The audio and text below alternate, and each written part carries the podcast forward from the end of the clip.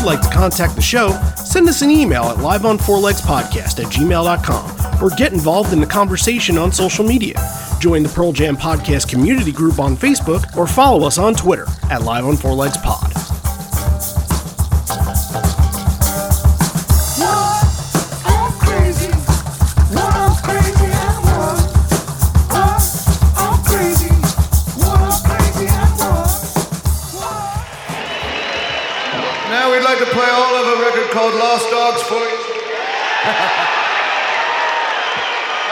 The first song goes like this.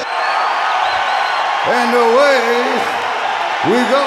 You're listening to Live on Four Legs, the live Pearl Jam podcast experience, featuring Mr. Stone Gossard.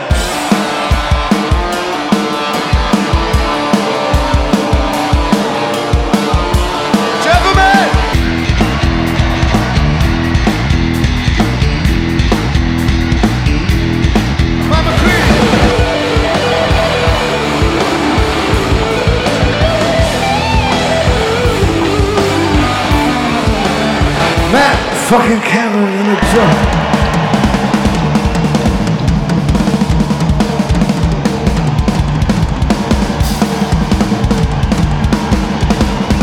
Mr. Boom Gasper!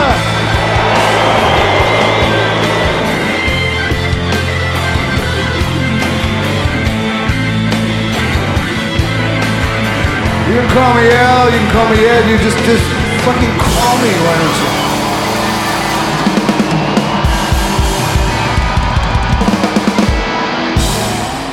Hey, everybody, now welcome to Live on Four Legs, a definitive live Pearl Jam podcast. And this is a pretty special episode today. A show that, if you don't know it, well, you're about to know. It's a pretty important one in their catalog, in their history, right there, because something very, very special, something was in the water late in the 2014 tour. Because a couple days before this, just three days, they decided, hmm, no code would be nice to pull out in Moline and then they play St. Paul. St. Paul always kind of felt like the loser in the situation there, but a very, very good show that we're going to end up talking about in the not so distant future. The next night after St. Paul, it's this show. It's Milwaukee, and they decide to do the Yield record in full. The second time that they had done a full album show within the post Lightning Bolt era of Pearl Jam, because there were ones back in Munich. They did in 1992 they did 10 and in Torino 2006 they did avocado. So it had happened before but this is like a new thing that's happening with them and something kind of unprecedented that was going on at the time that people were getting really really excited about. And this show has a lot of excitement around it. We're going to hear from Steven Hyden again. That should be awesome. And we're going to talk about the whole record front to back it's my favorite record, so got a lot to say. Let's introduce Randy Sobel over here, John Farrar over there. Hello, hello. Another album show here. We're checking them off. But yeah, this is one I've been looking forward to for a long time. Yield. It's not my favorite, but uh, it's up there. It's a good one. Now, just so everybody knows out there, this is kind of out of the five that were in this era. This is the last one that we're doing because we've done all of them. We did right. Greenville, we did Moline, we did 10 last year, and we did Toronto. Yeah, we did Binaural. So this is the last of its kind. And yeah, I feel like, you know, even though it feels right now on episode number 204 whatever this is that okay we got through them all we could have staggered them out a little bit. I, I don't know. I, I feel like these are ones that we had to get to. These are ones that people want to relive and people want to hear you know more about because actually i think that this milwaukee show just in total before even doing podcast stuff was the one that i knew the least Hmm, okay. and yeah, Mo- Moline, I think, is the of one that. I was most familiar with. Obviously, no code right and being kind of the first one of these. But there was a lot of stuff I I knew the yield stuff, but I wasn't really familiar with everything around it. So uh, this was good to go back and watch. It's a long one. It's got a lot of really good moments in it. I don't think that we need to wait any longer to get into our friend Steven Hyden, who, in this situation, I've always wanted to do this. I'm mad at myself for not doing it in his presence, but because today is Yield, we have to introduce him as Stephen Hayden. You can thank me later. All right, let's get into a little bit of our interview that we did with Steven back when he was on our show talking about his brand new book, Long Road Pearl Jam and the Soundtrack of a Generation. So take a listen. So, talk about the day a little bit. Was the last time that you saw the band? Did you go to anything in 2014, or was the last time you saw the band in Wrigley the last year? Yeah, I think it was the last. The, the previous show was Wrigley. This was the first like 2014 show that I saw. So going into that, I, I think a lot of high expectations. Uh, uh, obviously, it's two days after the Moline show, so that's on a lot of people's minds. In going to the show, was there a lot of talk about that? Was there a lot of, hey, maybe we can get something like this tonight, or was it just kind of still in disbelief that it actually happened? Yeah, I mean, you know, my memory of it was, you know, uh, I'm just thinking back to that night was it was a beautiful fall night in Wisconsin and you know, that's pretty late October, so it's like that magical time like where it's not quite winter yet. It's like about 50 degrees. The air is really crisp. I don't remember like you know speculation necessarily about what they're going to play I just remember it being kind of like a magical like rock show environment, like where you're hanging outside. You know, there was a couple bars outside of the arena. It just had that energy where it's not literal, you know? It's just that something fun is going to happen. That's my memory of it. It wasn't like, oh, like what are they going to play or what's going to happen? It was just like something great is going to happen tonight and we're going to be a part of it and we can't wait for it to happen. I mean, you kind of got that very early on. Cheap Trick. Yeah. Baba O'Riley, it, what, I mean, fifth song in. Yeah, which was crazy. And, you know, if you live in Milwaukee, it's not that unexpected that like members of Cheap Trick will show up at a rock show. Like that has happened to me a few times going to shows in Milwaukee. But certainly for Pearl Jam to play Baba O'Riley so early in the set, but it was obviously great. I have to say too, I loved hearing Pendulum as the first song. Uh, I love a quiet opener at a Pearl Jam show, and that's an underrated song in the canon. So that was like a great mood setter for the entire night. But then, yeah, like to have those guys come out play Baba O'Riley, it was like, wow, like kind of amazing that they're doing this already. When did you know? Like obviously after Baba O'Riley, if they kick into Brain of J, and then he, and then off we're off to the races. When did it first kick into you? Like, oh, they're doing Yield right now. Well, it's funny because I was listening to the bootleg before talking to you guys today, and for me, you know, they play Brain J, and then they do Faithful, and you're like, okay, that's interesting. They're doing two consecutive songs. I don't think anyone necessarily knew that they were going to do Yield based on just two songs, but it's sort of like, oh, this is kind of intriguing.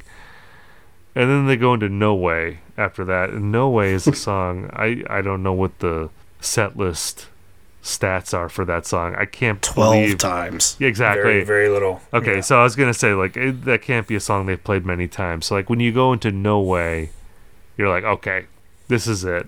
And I, and I think even when you listen to the bootleg, there's like some cheers that you hear at the beginning of No Way. Maybe people are just excited that they're playing a a rarely performed song, but I think it was mainly people knowing, okay, they're doing it now. like, right. if you drop a no way, it's like, okay, it's on. We're, we're playing yield at this point. This kind of became a thing in the early 2000s with your, you know, Riot Fest and Coachella, where bands are going to come out and they're going to play this album, or they're going to go on tour and they're going to play this classic album front to back, and you know that's going to happen. Are there any other ones that you've seen that would compare to this? Where does this rank in in sort of that hierarchy of, of bands doing this? I know Pearl Jam has done this, like we said, you know, five or six times now, but it's always been kind of unannounced. Have, has, have there have there been other ones that you've seen that would would come close to this? I mean, the only thing I can compare it to, because you know, for the most part, like when bands do this, they promote it. You know, it's like yeah. we're we're gonna play this album in sequence, and that's why people are buying the ticket. The only other time where it happened and it was a surprise was when I saw Bruce Springsteen, and I think it was 08, where he did Born to Run, Ooh, which is a pretty good album. And I've heard of it. Well, I've listened to it once or twice. Yeah, he did Born to Run in sequence, and I don't think that was, you know, I know it was not announced. And he even had this guy, Richard Davis, who's a bass player, a very well known jazz bass player who played played with Van Morrison. And he uh, is a, I think he teaches music, or he did at the University of Wisconsin. This was a show in Milwaukee and he played bass on meeting across the river on on the record and he came out and he played meeting across the river live Awesome. i think that was the st patrick's day show too just to layer that on top of it as well so yeah so that was like a pretty good show you know like eh it's like eh okay i'm joking it was a fucking amazing show As you're wearing your your Bruce shirt right now. yeah, yeah. So that would be the only other thing I could I could compare that to. And again, it's like, I mean, I've seen sh- bands play albums in their entirety, like where that was like part of the tour, and it was cool.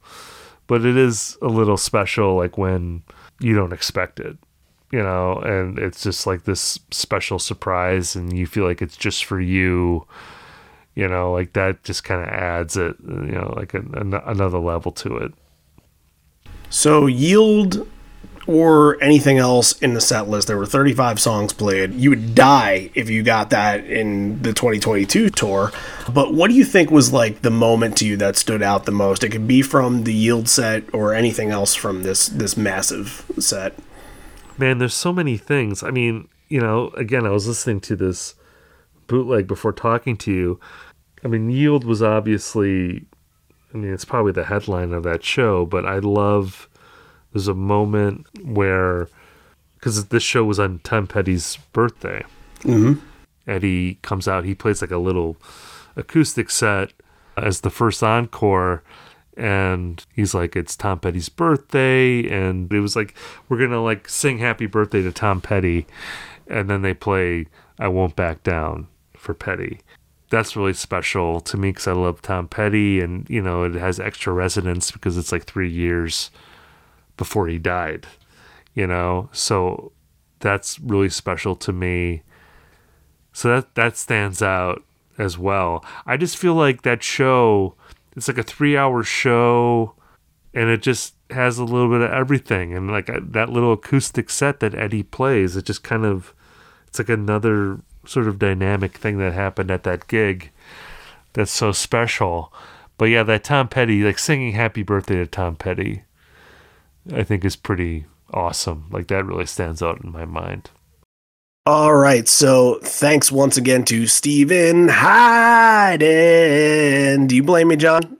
Do you blame me a for little that? bit, a little bit, a little bit. No, uh, th- thanks to Steven. He's he's a friend of the show now. Looking forward to getting him back on as soon as we can. Yeah, and if he's listening and everybody else is listening, the book has just gotten rave reviews. Everybody I've seen that has read it said it's just been a wonderful read. So if you haven't gotten your hands on it yet, Long Road Pearl Jam and the soundtrack of a generation, definitely pick it up because it's phenomenal and you'll just enjoy his writing style as well. Now, I think there's something that we need to address within this whole album show because we didn't really know the story until this week. Now, I specifically remember this on this night when this happened. I was back to work after taking the week off because I went to the show in Memphis. So that was part of my vacation week. And I was working on Monday Night Football at the time, and that happened to be a Monday night. I got a text from my friend Steve. He's been on the show before. We've talked about him and we've told his stories before. And I got a text from him. He was living up in Milwaukee at the time, so this was an easy one for him to get to and I got a text from about six o'clock Eastern time. All it said was, "Holy shit, the band's gonna do Yield tonight." I'm like, "Wait a minute, they announced this beforehand?" Like I, I had no knowledge of it, and all I knew was that a couple days ago they did Moline, and that kind of came out of nowhere. And it's not like I was following any of this along in real time. I was just like, okay, I got to look at the set list the next day, kind of thing. He tells me this and I'm like, Jesus, what are they doing? And and why did did they not decide to do any in Memphis? Like, am I just missing everything? I think at that moment I probably said to myself, don't miss anything ever again. But the whole thing of what happened and what's always been stuck in my mind is that I thought that the band just made the announcement because he said that they were planning to play it. But that didn't come from the band at all. Checking out old tweets and stuff like that, there was no sign of them saying, "Hey guys, when you get into the arena tonight, get ready because we're going to do Yield." No, this came off of something else. John, do you want to address it? Yeah, because I kind of have the same story. I remember, I think I remember seeing it on Twitter that this was happening and I we were going back and forth trying to figure out what had happened and I you know thanks to I think Patrick from hallucinogenic recipe on our discord we were talking about it and he was the one who pointed out remember that it was actually Demi. What happened was someone had gotten in taken a picture of the set list and sent it to him and he had put it on his website and then it kind of went semi viral for the time in the Pearl Jam community. It got around so people knew if you were in the know, if you were looking for it, you could you could have figured this out beforehand, which is a little weird. Like you thought there would have been a little blowback from that. Like we saw that a couple of times this year where someone had leaked a set list and people kind of shut it down immediately and people were banned and blocked and all that sort of thing. But yeah, it's a little bit of a bummer that it happened because it kind of probably spoiled it for a few people and like we're we're gonna get to it in the show. Obviously, Ed kind of teases it a little bit as well before before they get going. But it's just weird that that would have happened, and everyone was just kind of like, oh, maybe the the magnitude and the spectacle of it maybe made people kind of look the other way and appreciate it for what it was gonna be. Here's the thing, I kind of off of that point that you said about the leak, and and yeah, when you see this on paper, it would be really really hard to keep it to yourself first of all, everybody has this knack nowadays of wanting to break news because it doesn't have to be a reporter that breaks news. If you see something, you say something, and that's the news. You can break it on your Twitter, you can break it on your Facebook, whatever, and people will pick up on that and they'll verify it, all that. But yeah, I can see how something like this to get in the hands of anybody, not just the the person that's I wouldn't say at fault here, but the person who decided to leak it and, you know, I vehemently oppose it. I fully understand why it happened, but it should never happen on any circumstance because there are people out there that before the show they're maybe checking on Facebook, maybe they have a ticket that they're selling that you know they want to see if anybody needs it the last minute and they're looking at these groups they also want to see if there's anybody around that maybe they can meet up with and they're looking at all the groups and all of a sudden, you know, they're scrolling, they're scrolling and scrolling, and all of a sudden it's like, here's the set list for tonight. Like, I'd be pissed. I'd be pissed if that were my show. And honestly, I think that one of the leaks that happened this year was MSG. I'd be pissed if I knew yeah. that set ahead yeah. of time. Real pissed. And I don't think I know too many people that would be happy to see it. Like, I think it happened at the last show at Fenway in 2018 as well yeah, if that's happening, then that should be like if it's not rule number one, it's rule number two. And honestly, it is rule number one because you are being an asshole if you do it. Yeah, so, I mean, it's just so many people, everybody's fun. Exactly. Like so many people go into this, and like part of the fun is not knowing what songs are going to play because they're so unpredictable and like you never know what you're going to get on any certain night. If they were doing the same set every night, then it wouldn't matter. But because of the kind of band that they are and because of what they do, like that is one of the main draws for people. And so, yeah, if that gets out, then that's you're kind of spoiling kind of the main fun for people. So, yeah, definitely, if you ever find yourself in that situation, definitely keep it to yourself. Yep. Like they say in uh, the song All Right, keep it for yourself, right? Yeah. All right. So I think one of the things just right before we kick into the show that I, I just want to bring up is, of course, the albums and everything like that. I, I, I want to know, like, coming into this, what was your full album show ranking of these? And I know you went to one, so that's, you know, obviously yeah, yeah. this. But more importantly, where did you have this show originally in the five? Right in the middle. I think Greenville is, is going to be my number one because I was there and it was such a cool moment. Moline's number two, and this one's right behind it.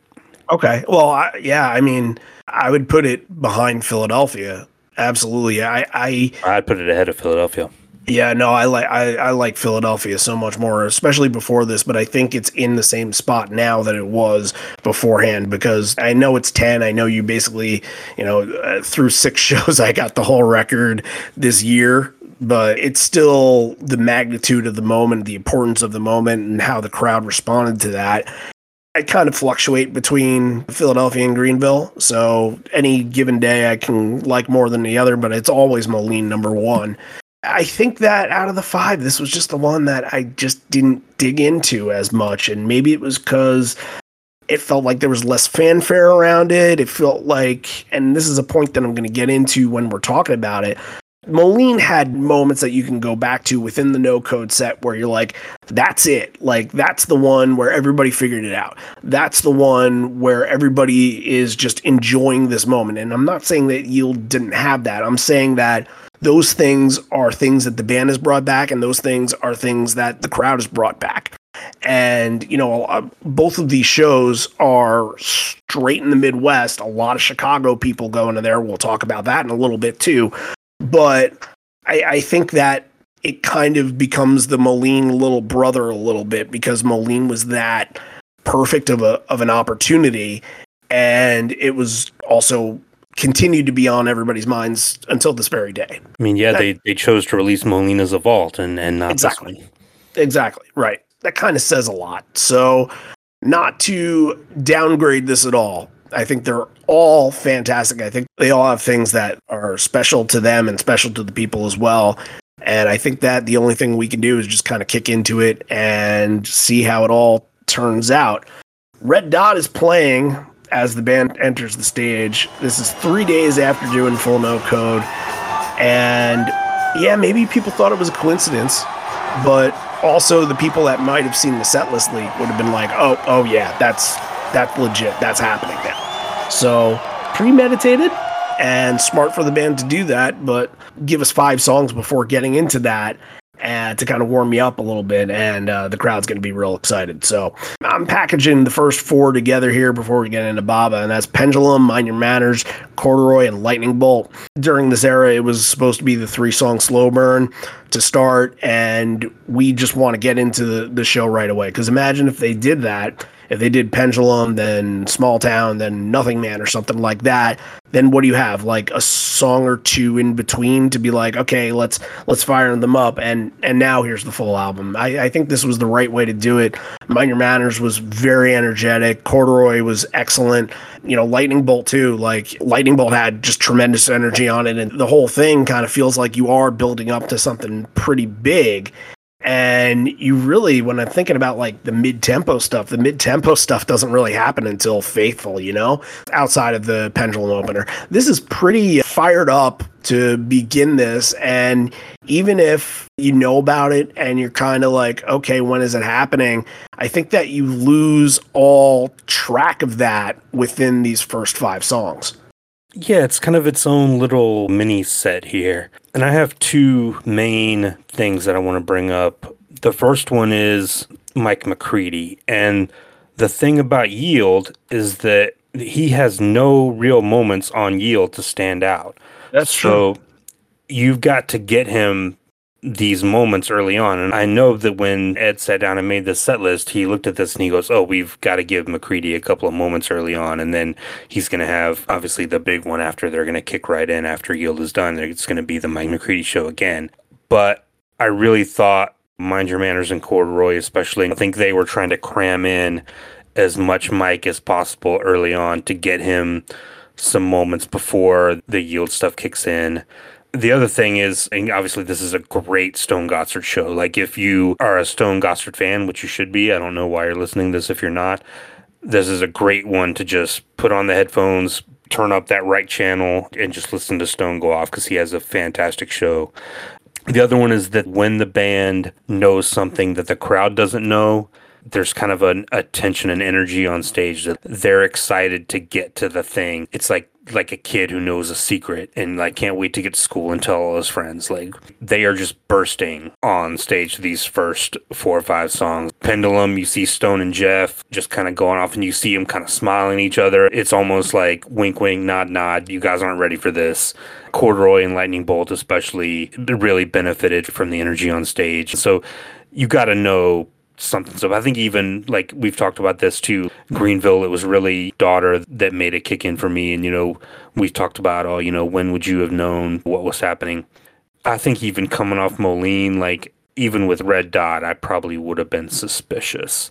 But after Lightning Bolt, I'm sure you've got the quote, talk about it all the time, and they think things are going to get a little bit off the rails early here. That's right. Yeah. The band's in control of a misdirection and they can't wait to just reveal it. But before they get into that, they're going to have a pretty massive moment right here.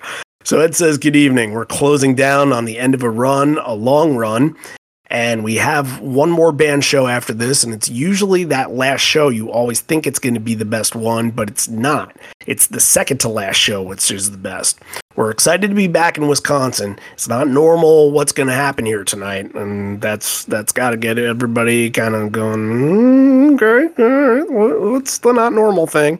We have some very special guests from the great state of Illinois, which there were some boos and cheers. There is definitely a divided crowd here from the city of Rockford, royalty legend Mr. Rick Nielsen. And very cool. Like right away, you see that they're matching guitars and bass with Mike, Rick, and Jeff there. I thought that that was just a tribute to him, a tribute to Cheap Trick, and goes to show how much respect and admiration that Mike and Jeff have for him. And of course, fifth song in the set is, yeah, um, checking my notes, it's Baba O'Riley.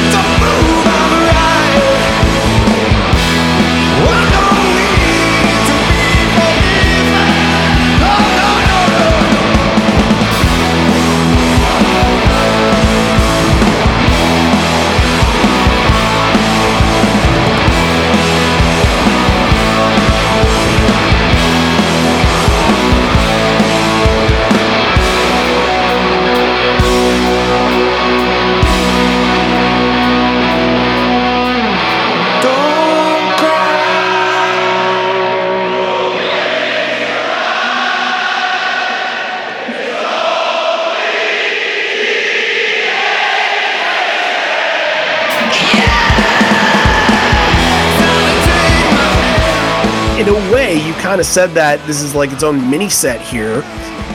Baba is closing a five song mini set, strangely enough. And you're getting the crowd something pretty massive that they don't expect at this point at all, kind of in the same realm as Rockin' in the Free World was in Oakland this year. And maybe this is enough of a misdirection that their minds are completely off the fact that something else is going to happen. Maybe this is going to be the thing that's not normal that's happening tonight. In, in they're just going to do a cover set. They're going to just do all covers. right or guests and Yeah, stuff yeah, like that. yeah. But fifth song in, and Ed's already got the tambourines.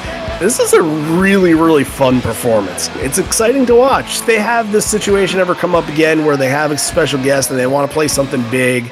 I would love to see it earlier in the set rather than later. And that kind of goes back to the story of Ed doing Highway to Hell with Bruce because Ed was backstage and Bruce was like, We're going to open with you so you can just enjoy your time backstage. So, yeah. yeah. kind of the same thing. Yeah, this is just a mind fuck, what the fuck moment of this show. Like, it gets the crowd going right away. And obviously, Yield doesn't actually start off exactly, you know, fan friendly. There's more of the deep cuts at the very beginning until you get to Given to Fly. So they want to have a big crowd moment here. And yeah, Rick Nielsen comes out and he's got the classic look on. He looks just like he did in 1977 or whatever. So yeah, it's a nice moment.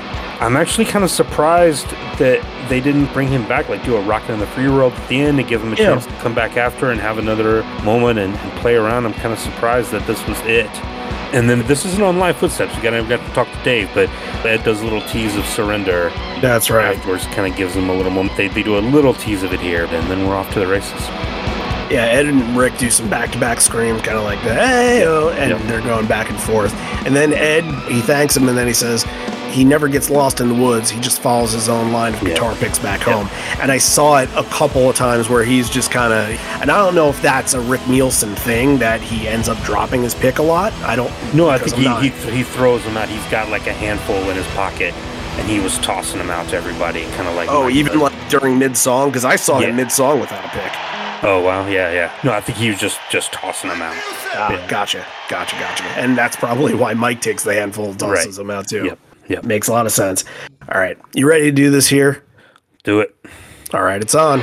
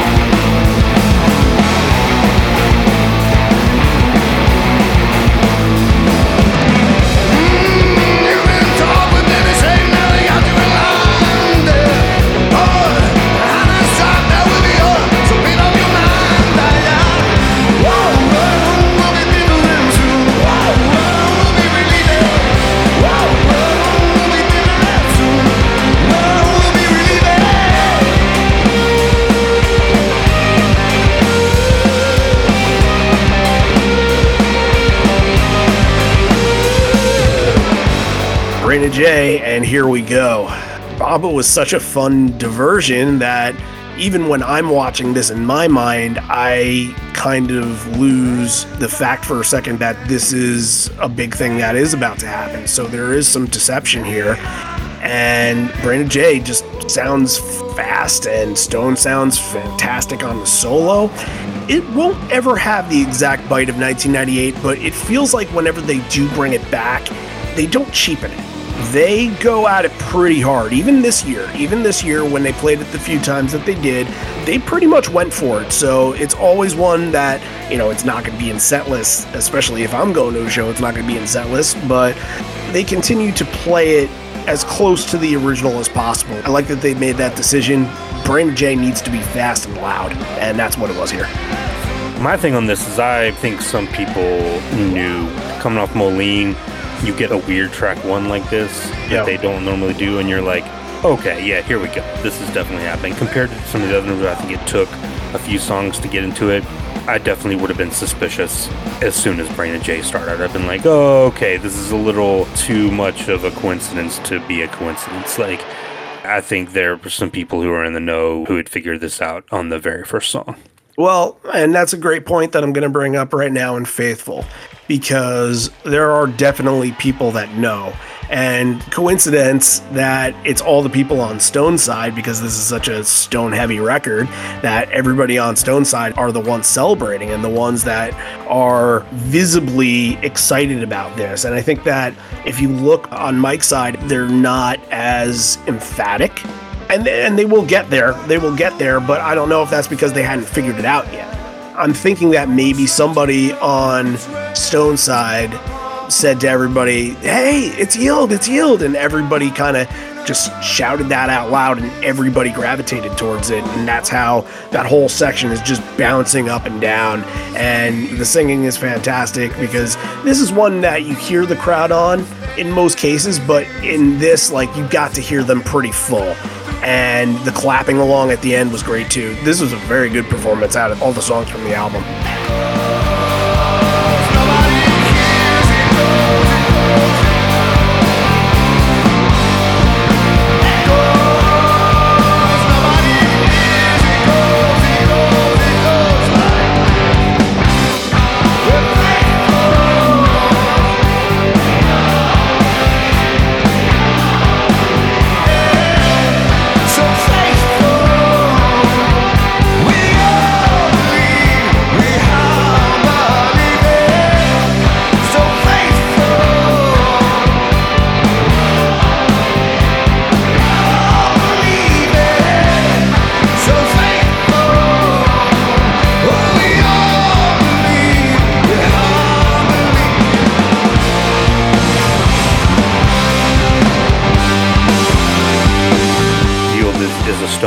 This is the record where he took the solos. A lot of the lead guitar stuff is on his side, so maybe they were excited to see their guy do his thing. That's a really good point that you bring up about Stone, and we've said it from the beginning that this is really a Stone show. And now we're going to segue into a song that is lyrics and music all Stone Gossard right here.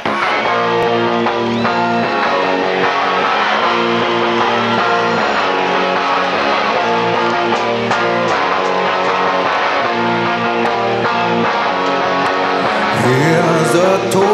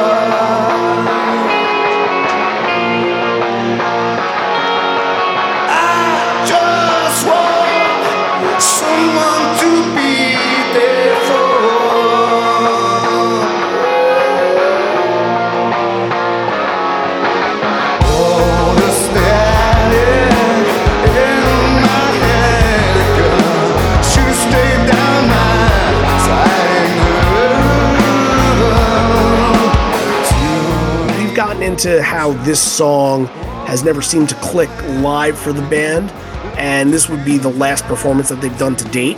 So I'm sure that there are just so many savvy people up in front that are, you know, the loudest of the bunch that maybe it's the Stone side, maybe everybody knows what's happening, and, and at this point, if you don't know what's happening, then you just don't know your Pearl Jam records. But maybe everybody's in on it on this one. It seemed like they had practiced it. Like it felt like they had taken some time at soundcheck to kind of go through Well- the deep, deep cuts on this, especially after what had happened in Moline, where there were a couple of hiccups along the way. Well, John, do you do you remember this? If you look at the set list from Memphis, this was kind of it wasn't a scratch off, but it was kind of in the little pocket of like question marks. Hmm. It was it had no way in another song that I, I I can't remember at this moment, but no no way was filled in on that set somewhere Interesting. as a possibility. Yeah, I mean, I'm sure they had this planned out. You know, we saw it with Toronto that some of the binaural songs were popping up before, trying to get them some extra practice on. The kind of another point I wanted to make on the album shows is that there's normally like the realization song and then there's the celebration song, right? There's the song where everybody figures it out. And then the next song is the one where everybody gets to let loose and celebrate that it's happening. Yes, you know, for some people, I think Brain of J was the one where, like, okay, we're definitely suspicious that this is happening now. You know, I would have been one of those people, especially if you had seen the setlist leak. But let's say you you didn't see the setlist leak. No Way starts. Obviously, this is the rarest one on the record, even more than Push Me Pull Me. This is the realization song, and then you're going to follow that with Given to Fly, which is going to be the celebration song. And I think getting into that a little bit makes that more epic, a little more soaring. It feels like the crowd really takes off here and really elevates the next few songs. I thought No Way was played very well. It easily could have been a train wreck. We've seen it kind of be a train wreck before, but they did a real good job with it, and I thought it seamlessly flowed to setting up the kind of hit section of the record here. So Ed gives credit to Stone for that one and says, When I was growing up, nepotism, that's an interesting word to use here, nepotism was an intense thing, especially when you didn't have anyone ahead of you, then you really despised nepotism. Now that I have kids of my own, I've changed my mind a little bit on that. Yeah, of course. You kind of get different kinds of royalties, Prince Harry, that sort of thing. Then you have the royalty when the person has earned it, and that's real royalty. So we want to dedicate the next one to one of the greatest football players of all time, Aaron Rodgers.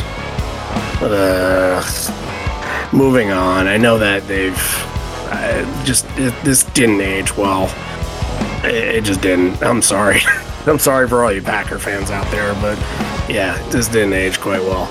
But yeah, it didn't go over very well with the Chicago crowd over here, and that's not going to be the first time that it didn't. But he kind of switches back and forth between the two sides. So yeah, that's it's all part of the story of this, of course. But no story is bigger than the actual album itself. Given a fly, and you get like the rolling beats and the rolling claps from the crowd in the very beginning, like changing the lyric to kind of tie into Aaron Rodgers to hundreds of yards. And seeing it from the perspective of being behind the stage in the video, this is everybody celebrating now. This is everybody bouncing up and down. I felt like Smile was the moment for that in Moline. What was the moment that you really felt? Daughter for Greenville?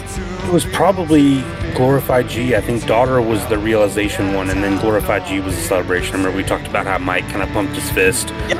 Af- After that, it felt like, yeah, this had that same kind of energy. Going Animal is pretty normal in any other circumstance. So yeah, I would get that. I think Alive was probably that for 10, and Binaural it probably came at God's dice because it's like, all right, they would never do this in any other situation. But it felt like this was a realization, as you were mentioning, and excitement, and this is really when the appreciation for the album starts to show.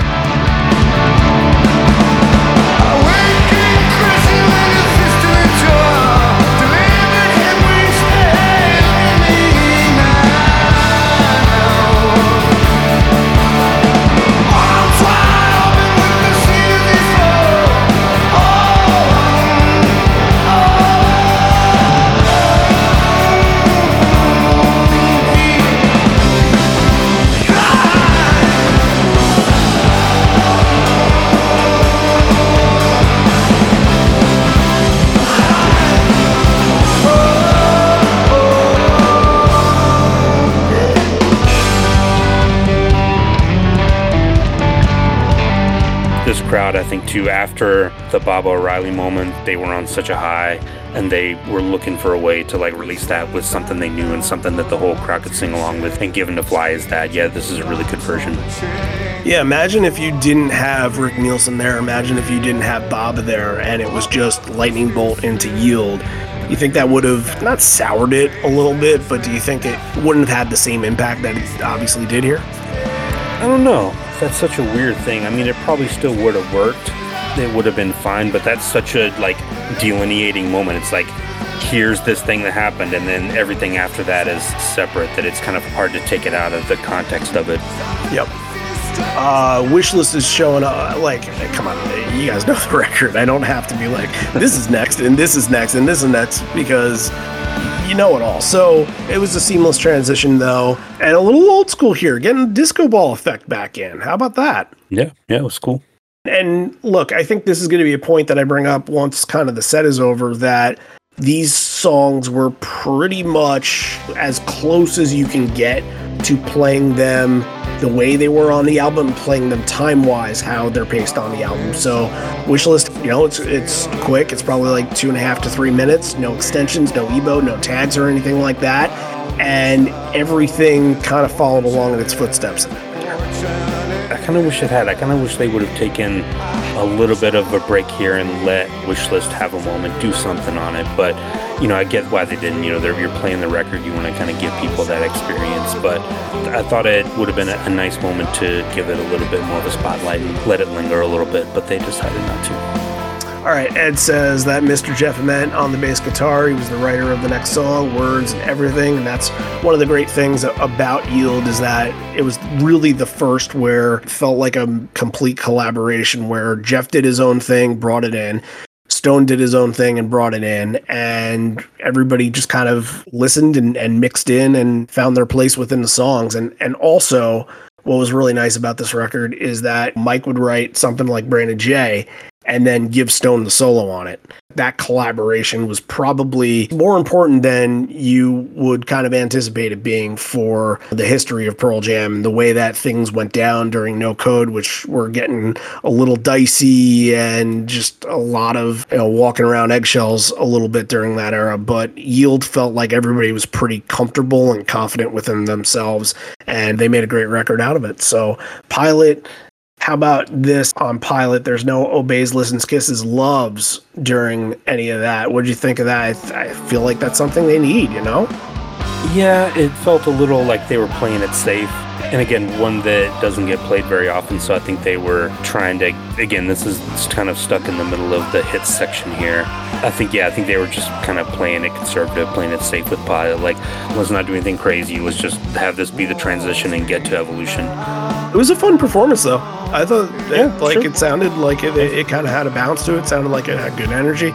Is it underrated in the grand scheme of things, or is it properly rated? Oh no, it's it's underrated. I really like the song. It's I always you know have a soft spot for the Jeff songs, the bass player songs. So you know he kind of has some of the weirder ones, and yeah, I really like this. I wish they played it more. All right, time to flip the record. Go to side B, which arguably, I don't know, side B better than side A? I'm kind of on that side right now. Better is a different argument. I think it has more moments live than maybe side A does, given to fly notwithstanding. Perhaps. Yeah, perhaps. You do get one of those kind of moments here with Do the Evolution being first, and the crowd is back to bouncing around. Wishlist and Pilot are kind of two that you can take a little bit of a break on if needed. And Evolution, obviously, they're they're waiting for it. They know what they're getting into. And what I found really interesting about doing Yield, and I'm going to compare it to doing 10, that right off the bat, you lose two of the biggest songs, but not even just the biggest songs. You lose songs that have staple spots in the set list. You lose Even Flow at number two, where it's usually number eight or number nine. And then you lose Alive, which is basically getting you into the end of the show. So the end of the show has to change drastically because of that. And with the two big songs in this, Given a Fly and Evolution, you don't have that issue because Given a Fly, like that would be considered main set, and that's pretty much where you would expect Given a Fly to be anyway. And Do the Evolution pretty much goes everywhere. So it's not like you're saying at the end of the main set where Do the Evolution is sometimes like, oh man, we're missing Evolution here. Not at all. Not at all. I think that's what's interesting about these two kind of Swiss Army knife songs is is that they can go anywhere you need them to, and and doing yield doesn't take away from anything else that's going to happen. But yeah, they they've got plenty to hold back for for after this is over with. They're not hamstrung by oh we don't have this one, this one available, but we're going to talk about. It. They've got plenty more to come after Yield is done. Right, right, right. Evolution again, you're getting good energy out of it, and Stone has rocket solo again, great fun, good pace, and feels like a, a good moment out of this. Like I said, with Wishlist and Pilot, it, it kind of dips, and then you kind of get back to that thing there.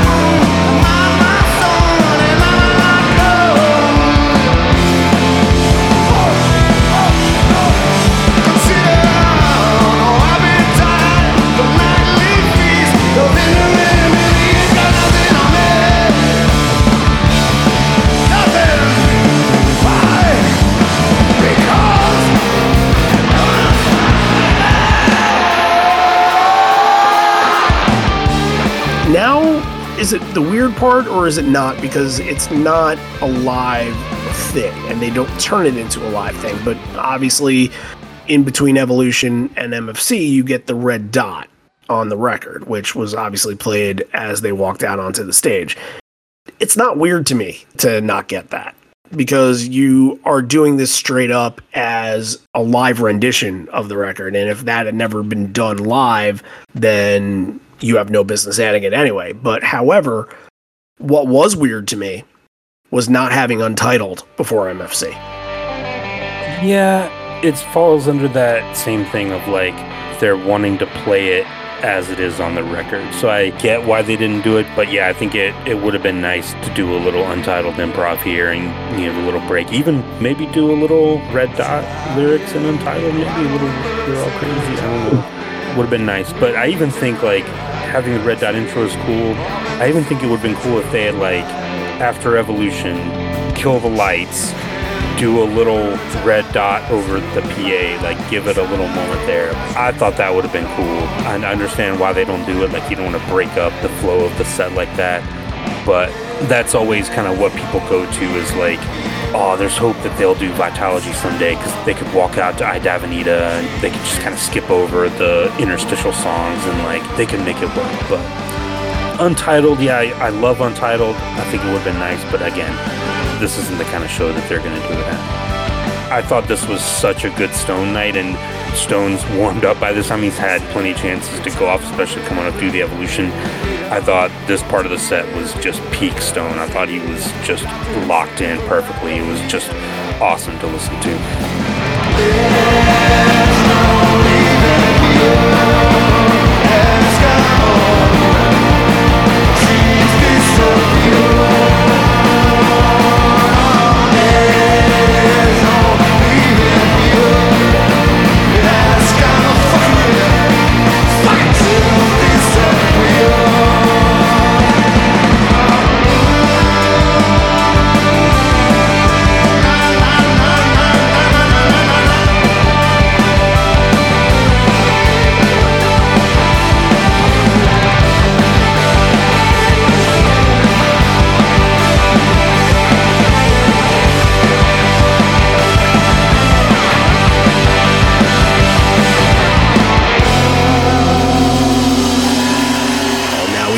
Into a little bit deeper into the album here. We're on track, I believe, Low Light is track 10 off the record. So, obviously, for anybody that kind of understands Low Light, it was not part of the Yield era live.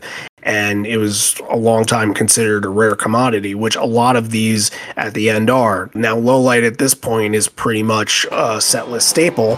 And now you're kind of getting to see it in sort of its original format in a way. I think the thing that kind of got me is every single time they do it in this era, he'll always kind of scream that, all I feel is gone. Like, he'll kind of do that. And he didn't do any of these little embellishments during low light. You know, the I don't need the light part stayed pretty even to what the song is because he usually kind of goes really high on that. But this was as close to the album rendition rather than sounding like the typical Pearl Jam live track on it. I, I think that was a conscious decision too. I didn't think that they didn't do it for the sake of not doing it. I think that Ed thought about it and he said, All right, well, this is an album. Let's get it as close to the album as possible. And I think part of it too is the placement. I think a lot of times they use low light early on in the set when you need to kind of build up the crowd and have it serves as kind of a lead in to maybe a, a faster section or something a little more soaring a little more up tempo and it is there to build that up. And like we talked about it in the outdoor arenas when he'll choose to play it kind of when the light is coming down when the twilight is on and he'll do that there. That's more of the spot for that kind of thing for him to kind of embellish and, and give it those moments. But i think here at, at song number 14 in the show you're in it at this point. We're kind of getting to the back end of the record here I don't think it needs that really. It, it's not really to set up the rest of the set like it normally does. I'm with you on that. And obviously, we're to get into In Hiding here, another Stone classic. And I think that out of all of these, In Hiding might be pretty close to the top. And that's, again, another point that we can bring up at whatever point. But there was a moment where I thought, and I listened to it, I'm like, oh, this can go haywire badly. There was a really quick shift, I think, in between the verse chorus that could have gotten really ugly, but was fixed right away. And it was just the way that Ed was building this crowd up and the way that Ed was going back and forth and doing the mic stuff with him. And, you know, he's getting up to the top of the stage on top of the monitors, engaging. And we're over an hour into the show at this point, and the crowd knows it's coming close to the end. I feel like In Hiding was kind of one of their almost like how Alive is in a way like one okay this is the signal that is going to be one of your last moments in all this so you better take the moment and you better leave it all out there because in a couple songs we're moving on to other things. So i think the crowd really brought it on in hiding and i think that ed was definitely doing a lot of encouragement for it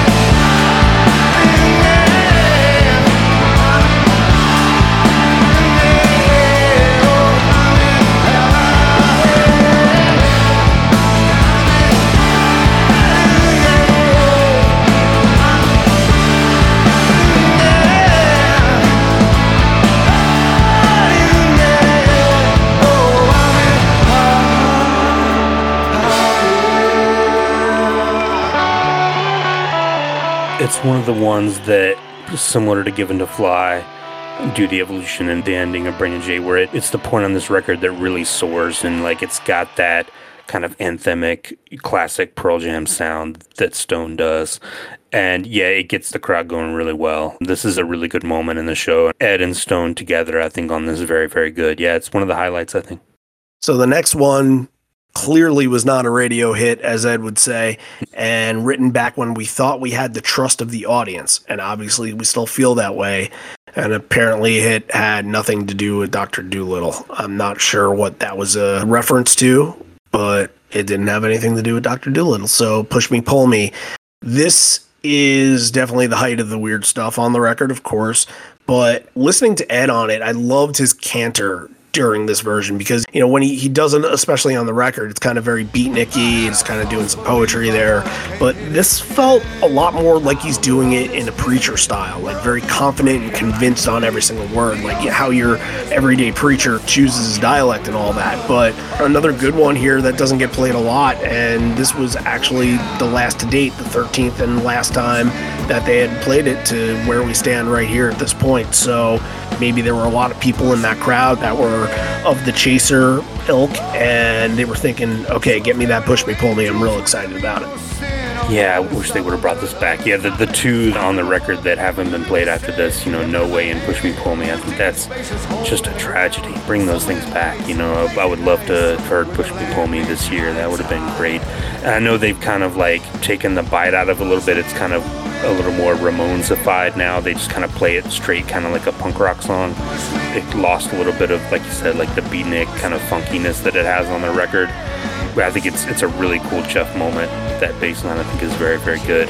You get a little bit here, but they don't give it the full weirdness that it has on the record, which is fine. It's it's a cool song, and I think it's one of the ones that I'm sure there's people like, huh, I haven't heard this in forever. Would have been a not really a, a sing along on this, but still very cool. And if I'd been there, I would have been singing along full throatedly.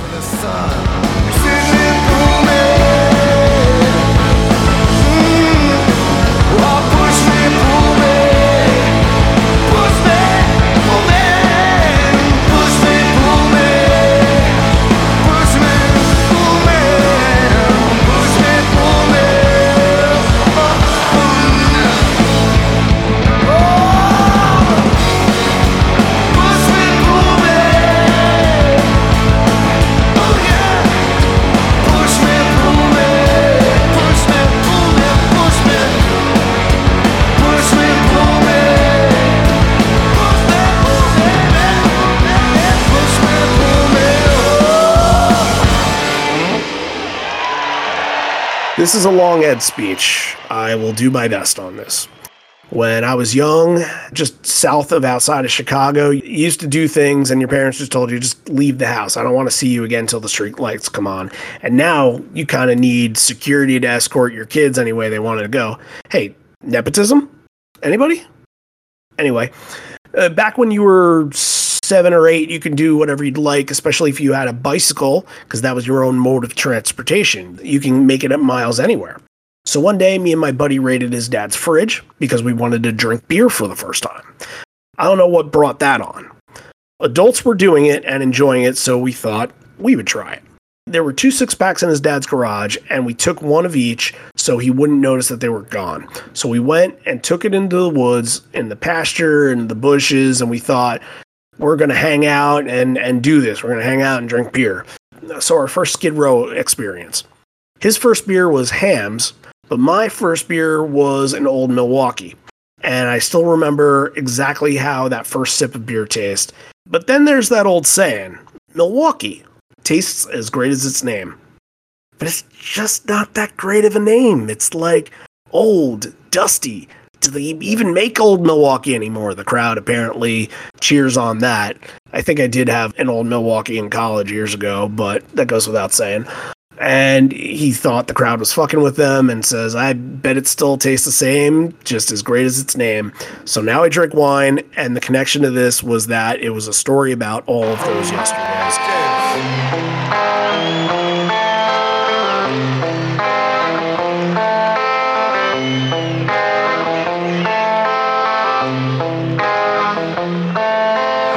you think you ought to rest?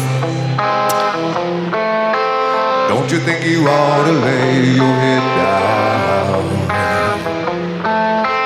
Don't you think you want to sleep? Don't you think you ought to lay your head down?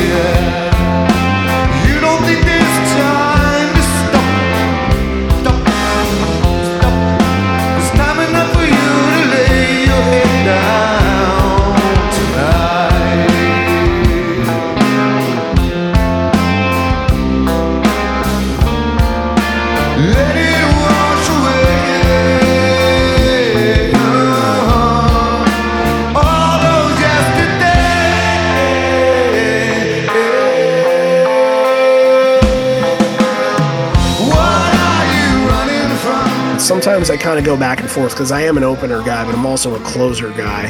And I go back and forth trying to think are the album openers better than the album closers, or the album closers kind of surpass that? And one of my arguments is always all those yesterdays is if not sneaky good, then it's excellent. Maybe my third favorite song off this record, and something I got really excited about when I heard it in Toronto last month, too. It's just one of these songs that's so unique within their catalog, and they don't do it that often. Only the 18th play, and they'd go on to do it four more times in the eight years between, but a lot of these songs on this record are like that. I think when it does come up, though, I think it surprises a lot of people. I think it comes back and it kind of seeps in real nicely. Well, going back to the story time, a lot of these album shows we kind of go back and they have these like classic stories where Ed like he'll get nostalgic about the record and he'll, he'll tell a story about something. We'll get these really cool moments, and we hadn't really gotten that on Yield. There was the Aaron Rodgers thing, obviously, after No Way, but I think this was a good time to do like a story time to, to lead into all those yesterdays because you know you're getting ready to close it down and then you're gonna kick into the rest of the set. So I think that was a good time to do. And those it was a funny story too. Anytime you get like a childhood Ed story, you know, you're getting something pretty funny there, and he kind of is reminiscing. So I thought it was nice. All those yesterdays I thought was just perfect. It's such a classic song. A lot of people compare it to kind of the classic Beatles kind of melody that it has that kind of feel to it. I think this is probably my favorite performance on this show. It's kind of the culmination of everything leading up to it. It really felt like the band, they kind of feel excited and like when they know something that you don't know. Here's like you've gotten to the peak, like you you made it. We were getting to the end, and the, it really felt like this was just played perfectly. Everything came together, and it just was a really special performance. I absolutely love this. So I think we can get into the whole what was the one from this because I think that every single album show has the one, the one that was the most special, the one that kind of made you feel like, yeah, this was the album show. Now you said that all those yesterdays was the moment out of the Yield songs, right? Yep, yep. I think it was in hiding for me. And a close second is probably going to Given to Fly. Yeah, give him the fly second. And you still have what? two more than two hours left of the We're show. only halfway through. Yeah. Ba- yeah, barely too. So here's something to kind of stew on for a second. The album started at 26 minutes in. It ended at an hour and 14 minutes in with two pretty sizable speeches and one smaller one, the push me, pull me one. And also, you have to take into account that they didn't do Red Dot. So that takes some time off of it. So that's 50 minutes right there that you have that the whole album is accounted for during. The album total runtime 48 minutes. So if their goal was to try and fully match the sequencing of the album and match the timing, then I think they hit it. And obviously there's a lot of math to sort of deduct with that, you know, again, speeches and not having the red dot, but I think that's pretty solid. Like to hold on to that and not have more time with it. And then, you know, when you get later in the set, it kind of feels like Yield was was forever ago because it is such a long set. But 50 minutes, that was it. Yeah, that's tight. They did what they wanted to do. You know, a lot of that is, you know, no wish list tag, no untitled. So, yeah, they wanted to keep it as true to dropping the needle as they could. Ah, now, I mean, this is why this show is so long, right? We'd like to play a record called Lost Dogs for you. And the first song goes like this.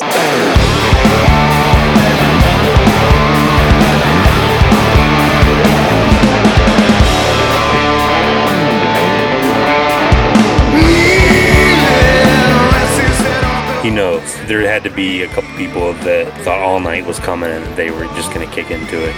I mean, they, they had like two seconds right there. Yep, yep. All right, so post album, you got to give the fans something familiar and excitable. In Moline, it was Given to Fly to come off of around the bend, and this it's even flow. And I think the, the thing that you mentioned before is just kind of the perfect end capper to this, saying that you got Mike his big moments in the beginning of the set, and now that all this is over, you're going directly back to Mike, and Mike is really sounding very good at this, like just stretching and bending out some of those notes and the siren sounds. He does that sometimes, and it had a little bit of that.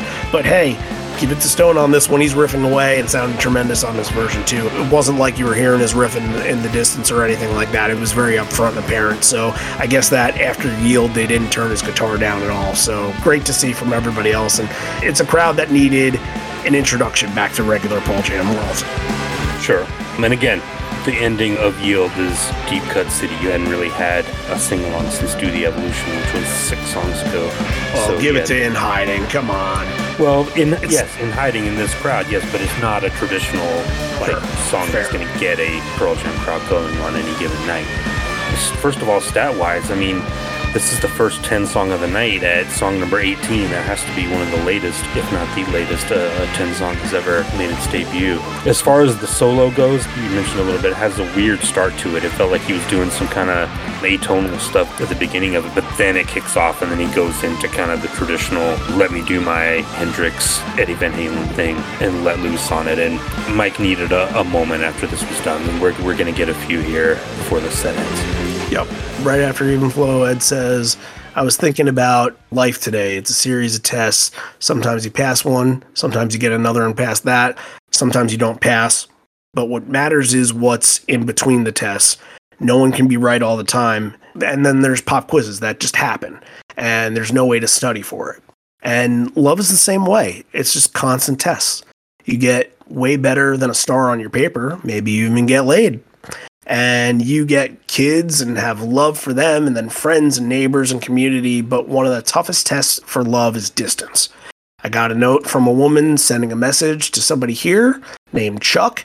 Her name is diane. She had to go to korea to tend to her ailing father but just wanted to send a message along that she's thinking of you can't wait to get back sending all of her love and thanks for supporting her this is your song going right into sirens so powerful stuff from Ed and Sirens being in this era. We can talk about how weird it is that they didn't play it at all this year, but it felt like every single night Sirens was getting some kind of story like this. It was weird that they didn't play it this year. Thought that Ed, it always feels like he gives a little extra on the performance when there's a direct kind of dedication like that. Really felt like he was just pouring his heart into this one, and you can tell too when he does the little outro reprise that he's not just doing it, he's letting the crowd take the sing along and he's kind of going up and around him. He's kind of playing around with it, and you know he's in a good mood and, and feeling good about it. Yeah, this is a good performance, and another chance for Mike to let loose to a good Mike McCready moment. So he doesn't get the double neck on this. That's interesting. Yeah, maybe just a fixture of time. They're just trying to get in and get out with stuff. Who knows? I kind of love that moment where, you know, Mike switches over to his electric, whether it be double neck or not, and then Ed takes over on the 12 string, which I don't think he ever plays a 12 string for anything else. So that's interesting to hear as well. And of course, pouring it all out at the end, too. That's your classic let it all out. All of your emotions at a Pearl Jam show have been released. So there you go. Good version of that. And the reprise was very good as well. Ed pulls out a Packer cheesehead, and there are way more boos than cheers because I think that while of course all of Wisconsin is probably Packer people, I think that the proximity to Wisconsin being so close to Chicago, I think that you have a bulk amount of Chicago people that are there. After the Aaron Rodgers thing, it's going to come up in a second too. But yeah, this this crowd is very divided over their football. Two big rivals in the, the NFC North. So Ed says we have to play this next song because of this cheesehead, and said it's brought to you by the National Dairy Council. And quips that he can't put the hat on because he is from Chicago. And that's where you find out how dominant this Chicago crowd is at a Milwaukee concert. So, again, that's a, a running theme. But the song in question here is because of cheese, it's rats. So you're getting another deep cut after a couple of those other yield deep cuts. So, you know, more fan service that's coming your way right here. Well, I think Rats was a request too, right? Like the cheesehead gets thrown on stage and it's got the request for rats like in the Oh. in the oh. inside or something. Is that what it was? Yeah, I think so. Okay. 'Cause he's like, oh, we've got a request here and we've got to take it. Because, like, shout out to that person who went to the trouble of bringing that cheesehead, Yeah, I writing guess I lost. rats on and then throwing it on stage. Yeah. Yeah, I guess I lost that. Yeah. No, that, that was smart by them. Yeah, yeah. And, but I love this version of Rats. I think it's cool to get deep cut off records. You think after playing a full record, which is going to have deep cuts in it on its own, that they would kind of go chalk and just do hits. I love that they did this and, and play Rats here. And yeah, it is the funny moment when Ed like says, "Oh, I'm not putting it on," because you know everybody, like, "Oh, put it on, put it on." As far as the performance itself, give Stone some credit, man. Stone takes a solo on this, and this is just a wonderful solo that Stone has on Rats. It's like it's classic Stone all the way, and I don't know if he usually takes the Rat solo, but Something I pay attention to so much. yeah, yeah, same. But it's really, really good and really because after yield, you know, kind of like okay, here we go. Can- We're gonna kind of breeze through this, but this again made me sit up and take notice. Very, very, very good version of Rats. I thought this was really cool.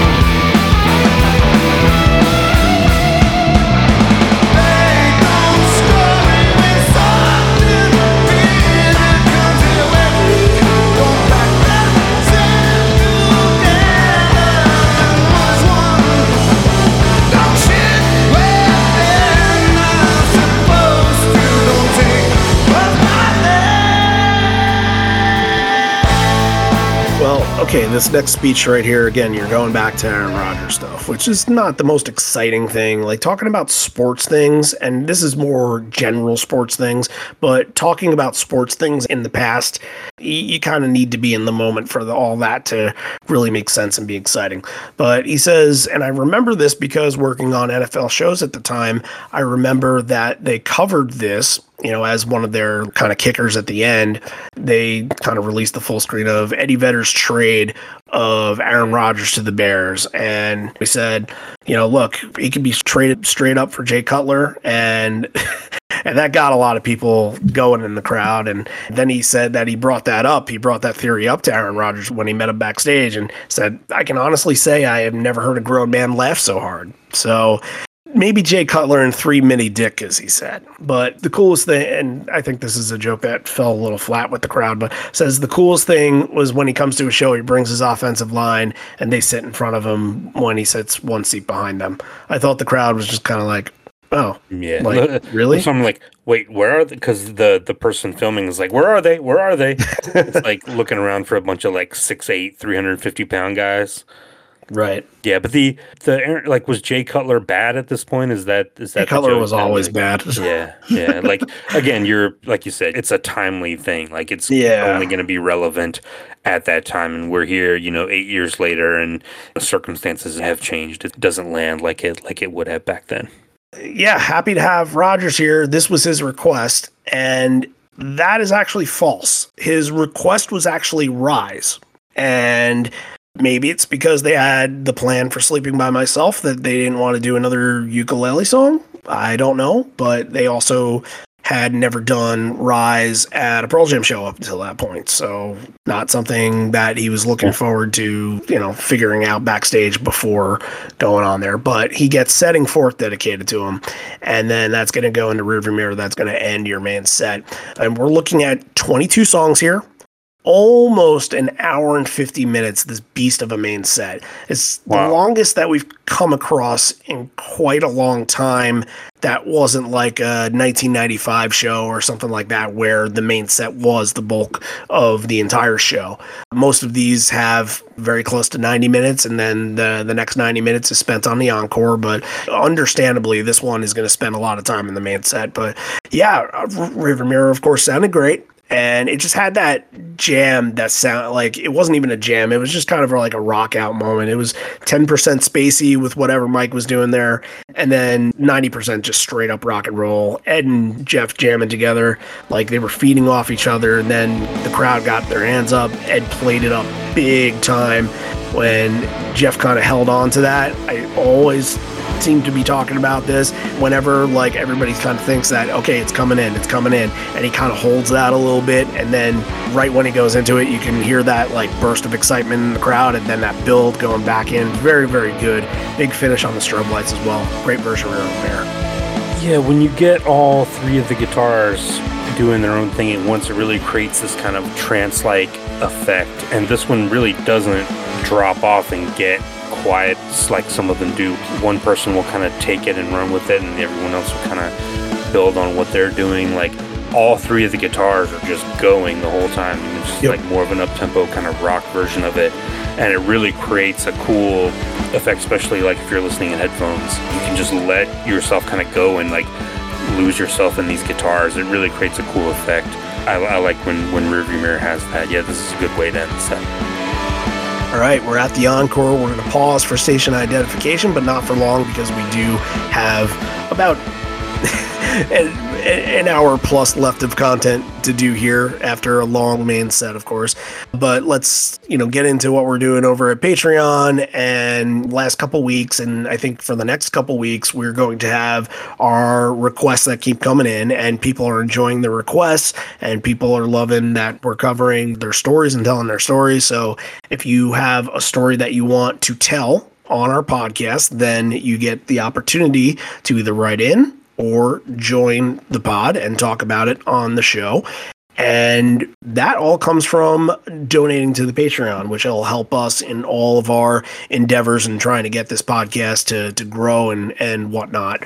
But if that's something that you're interested in, just telling your story and, and wanting to be on a podcast, and it's it's exciting to be on podcast. And I just want to throw it out there. Nobody should be intimidated to be on a podcast because we're we're you guys. Like we're not associated with the band or anything like that. We just found a platform and it happened to work out where we were able to talk and and happily able to talk to you guys. You, you should never feel like you're intimidated by coming on to any podcast, not just ours, but like if you want to go on the Better Band podcast as well, like Brandon is a terrific source for that, obviously, and he always needs people to help him out. So look, we just want to tell the stories. If that's something that you're interested in, it does happen through the Patreon. The two tiers that you will get that at are our Gigaleg tier or Horizon Leg tier, and those are $5 and $10 respectively. Or if you just like to donate to the show and kind of pitch in and help out, or you want to just get the content over at Patreon, then you can join up on the dollar a month bonus leg tier, and that'll get you everything that's within that. And look, I've been given a lot of people lately the opportunity that were bonus like people that have been here for a year, two years, what have you, that they can have the opportunity to pick an episode for them in the future. And if you're sitting right here and you're like, oh, I haven't had an episode for me, but I've been a patron for a long time, then please reach out because, yeah, look, you guys deserve to have something for you too. So we're helping everybody out. And look, the patrons this past week got a nice little special email. So if you like special emails that have special gifts in these special emails, then maybe that's a nice little perk for you over on Patreon. So the website is patreon.com slash live on four legs or the Patreon app where you can just search for live on four legs and we're there. Or you can go onto the website liveonfourlegs.com. That is our site and there will be a become a patron button up there in orange. All you got to do is click that, sign up, and you're there. And we appreciate all the people that have jumped aboard, whether it was four years ago or whether it was two weeks ago.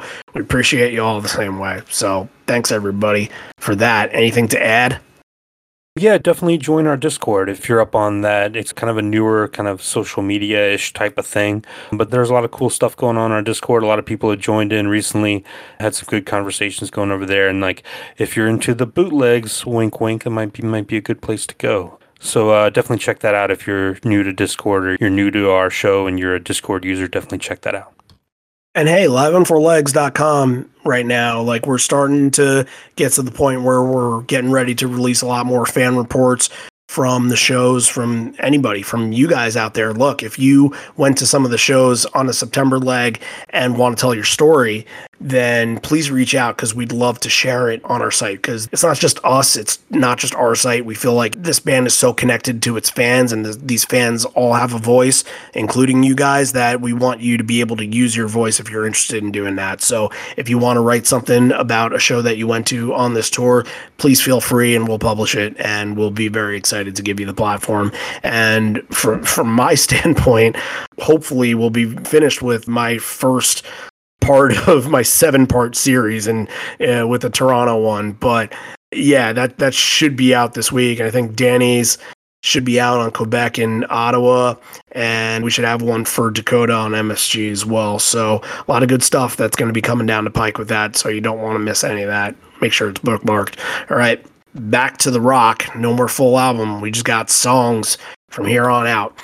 So right here is interesting because Ed is going to tee up something that's going to happen in a couple minutes. You're going to need two songs before they're going to do this, but he wants to see if they can sing happy birthday to a friend of his in just a moment.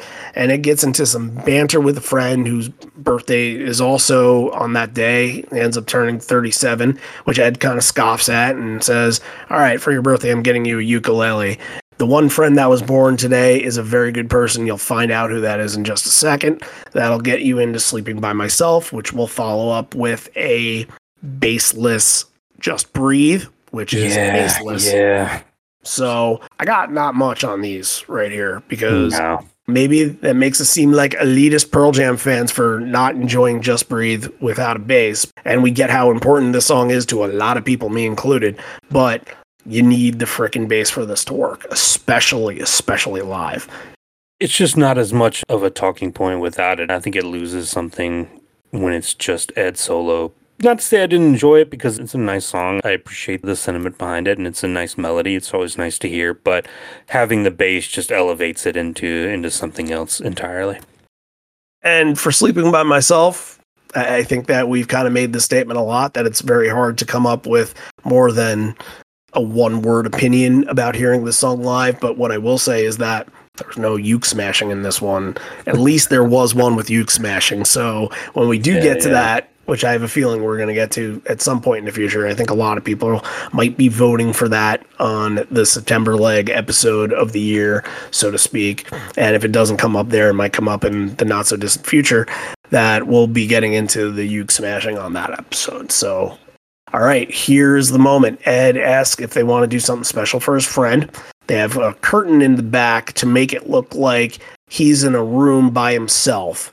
So he's going to talk into a phone, a camera, whatever, and then he's going to say something along the lines of, Hey, I wanted to sing you a happy birthday song, but my throat's not feeling good. So I'm going to have a little help on this. Drop the curtain and reveal it's all the crowd that's helping him. And right before he does it, he's like, We're to sing happy birthday to Tom Petty.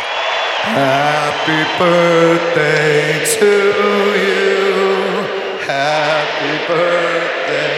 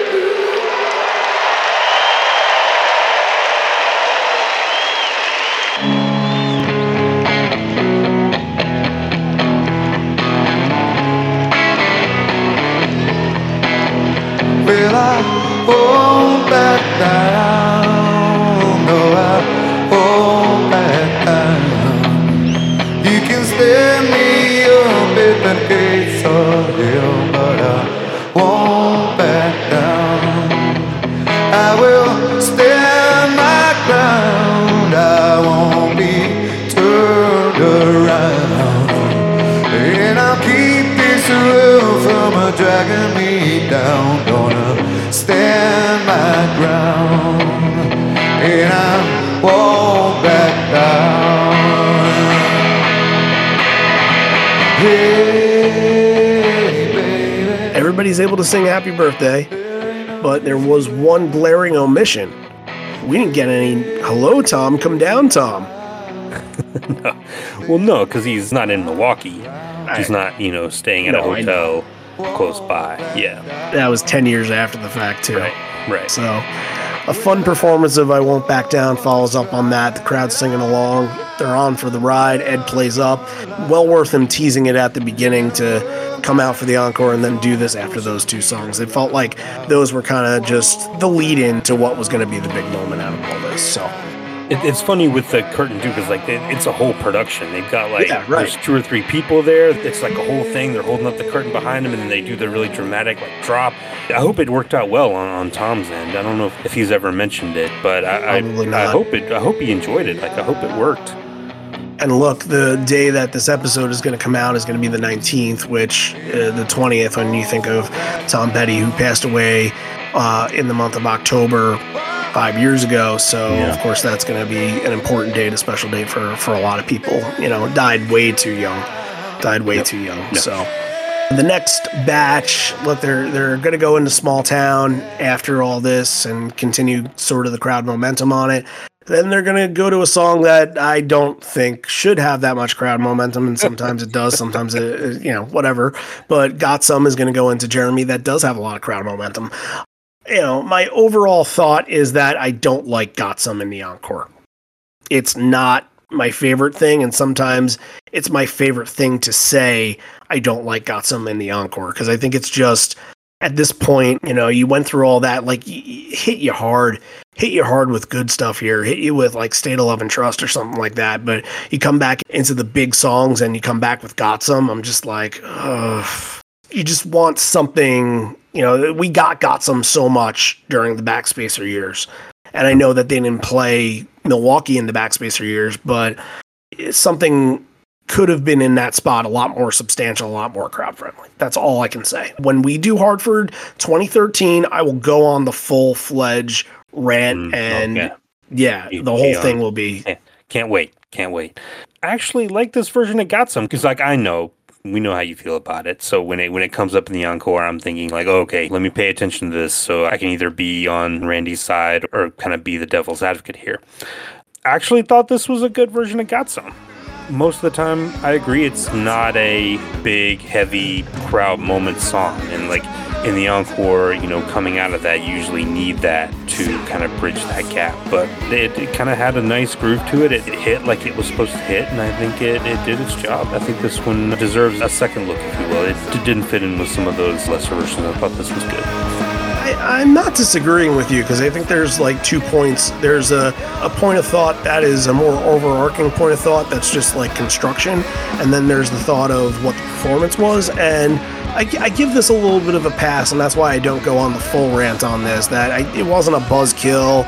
You did see heads in front just bopping along to it. It's not going to be you know, you put State of Love and Trust there, and you're gonna have the whole crowd working to it. You put a rare song there that people are chasing, what have you. You're gonna get the crowd reaction, but sometimes it's just based off of the vibe and based off of feel. And if the crowd was really feeling it on Small Town, had a nice moment out of that, and then I won't back down too, it, it sort of elevates a little bit and it gets better. And it wasn't a terrible version. It's just never my cup of tea when it comes to getting you into these harder songs on the encore. So I think that Jeremy is a point to be brought up here because he says in the beginning Cheap Trick was one of the first bands in history, Tom Petersson, to use a 12 string bass. And that is a good lead into Jeremy on this night, especially. And then good, good driving version of this with a lot of energy and, and crowd response. So, yeah, they were more than up to the task on this. And then obviously you're going to get into two more crowd favorites in a second. But Jeremy, look, I think that from all the shows that we went to, especially the Toronto show, I thought that version of Jeremy, like that was the one that the crowd went craziest on. So maybe Jeremy's not your favorite song anymore. Maybe it's kind of been overplayed, whatnot. but Jeremy still brings it every night. The band still brings it on it. The crowd still brings it on it, and it works. So there you have that. Yeah, and it's evolved in the 2010s to be something kind of different than what it was before too. Like it's all about that big moment at the end. And yet even if you're the most jaded Pearl Jam fan, you can still feel something at the end of Jeremy when the, when the it's got that whole arena going. Yeah, it's a good moment for the crowd here. Yeah, definitely. They use it in this spot in Encore 1. Like this is probably where it's been played more often than not in the last last 10, 12 years I agree with that. to to get the crowd going in this encore and give them a, a big sing along before you're gonna crest over the wave and, and kind of ride it into the end. The ending is going to be Lukin right into Porch. And look, this is a nice extended intro on Lukin to make this a total of, and I didn't actually do any counting, but a minute and five seconds, which is the longest Lukin of all time. Not counting slow, Lukin. Um, Not counting slow Lukin. Yeah, Right. th- those are two totally different stories on that. Or like half slow, half fast Lukin, whatever you want to call that. That happened at the next night over in Denver. Yeah. Ed's just barking the entire ending before the riffy porch is kind of riffed on here. This is the kind of riffy porch too, where this is where I get on this a little bit, where Ed like kind of resorts to whispering a little bit. I can deal with riffy porch up until a point, but that's when I'm like, yeah, I'm out on this. Thankfully, it's just kind of like kitschy, I guess. But I think that they did a good job this year and in the way that they exposed Porch because it didn't have a lot of those riffy moments. It wasn't the completely one, two, three, four No. fast Porch, but it wasn't like what they did in this era at all. There was more of a punch to it in the beginning for sure. Yeah, it, it got to the point. They didn't let it drag out. But as far as looking like it, it was nice to get a no code song here. Like, obviously, you've got a little bit of a hangover from Moline at these next couple of shows. So it was nice to see at least one pop in, albeit just a minute long. But I thought Porch was good. I think it, it's funny. I looked up and Jeff is just not playing at all during part of it. He's just somebody No, hands him, he's got the, the basketball jersey, someone Yeah. handed him from the crowd. And then, you know, He's you, playing mailbox baseball with the Orbs too, Right, As every right. night. and then you're looking like Ed is way out in the crowd. Like I think he had actually gone into the back of the GA That's what it seemed like. Yeah. into yeah, like kind of taking the long road out into the middle of the floor there and giving the middle of the crowd a little moment there. It was it was, it was cool, being very fan friendly, and again, just this whole show, like you know, we talk about some of these 2010 shows that just have the celebration kind of vibe to them. Just felt like the band was having a great time. They they got through what they wanted to get through, and now they're just playing what they want to play and having a great time. Yeah, you mentioned kind of Jeff stopped playing a little bit. I don't know if you caught this, but Mike stops playing like mid solo to take a Polaroid of the crowd. I don't think I've ever seen him do that like that before. It's not going to be the last time at this show either. No, no, no, we're getting it again, but Yeah. this is that's that's still pretty cool, of Mike, to do Yeah. that. And, and yeah, Ed is up on top of the crowd for most of that ending to Porch, which was very good. But I think that we can tie this little Jersey thing into what's going to happen in in Encore two because he's going to make reference to the Jersey retirement thing with the orb and, and stuff like that. So we can just get into that in a second. But my one thing that I wanted to say about Ed was that it looks like if he were at sea, he'd be lost at sea if this were an ocean, you know? Oh yeah, All the time he mentions that this is an ocean near the waves, and he rode the waves out pretty far, so good for him though. Hey, gives the back of the crowd a little bit of love, and he always loves to do that, so. All right, now we're into Encore 2. The band's got to get to Denver. Should they still keep going? You know that they are, even this late in the fourth quarter. Ed talks a little bit about the Wishlist Foundation before getting into the Minneapolis Children's Hospital, which they are doing tremendous work in. I believe they had brought it up, and I believe they brought up some EB stuff at that St. Paul show. So that's good. And they kind of bring up the whole thing like, you know, we started this group to you know, make music and also make a difference around us. And he mentions Minor Threat did the same thing, U2 does the same thing. And it's it's great to see all this getting done around us. And he thanks everybody for their involvement within charity. And then stagehand Simon brings out a bottle of red. Ed says he thinks that they'll need more of them for this song because the next song is, of course, Crazy Mary. Solo on Crazy Mary got to a little bit of a slow start, but definitely picks up a lot of steam once Mike comes over and, and even in a little bit of the duel to begin, it's it's kind of mild. And all of a sudden, it, I think they realize I'm like, all right, let's bring this up to a 10 now. And then they start going for it. Oh yeah, it kicks in once Mike goes over to Boom's side and they kick into co-op mode. Gets pretty pretty good there at the end. But I mean, I've been waiting 25 years for Pearl Jam to make a minor threat reference on stage. That was the highlight of the night for me. That was out at that point. Like, I'm done. That that that's what I've been waiting for. Well, I guess we know what's going to be in your top three moments. Right. This That's one. right. Boom also did a little painted black tease did, in this. it It does happen from time to time. It's it's fun when he implements it too. So now we get into the retired jersey thing. So this is what Jeff was focused on during Porch. He put a jersey that was a Bucks jersey with the number 10. Uh, then once the orbs went up, it was kind of like bringing that jersey up to the rafters. So Ed is pointing out, he's like, ah, Kareem and all those guys that, you know, all have their jersey numbers retired there. Then goes on, and I'm not a basketball guy at all, so I don't know, especially I don't know Bucks history. I know history of other teams a little bit, but I don't know who Bobby Dandridge is. I don't either.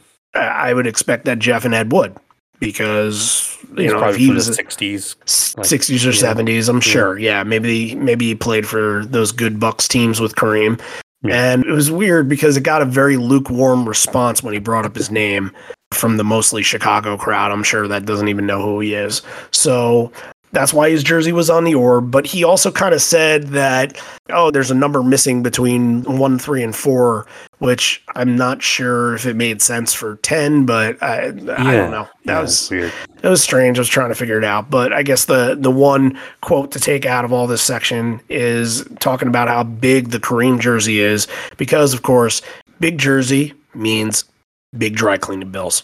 This one's for Bobby, getting into black. Very good vibe on black. This is a rare one that doesn't get too triumphant, doesn't get too emotional. It's somewhere right in the middle where it allows for Mike to have a big rock and roll performance on it.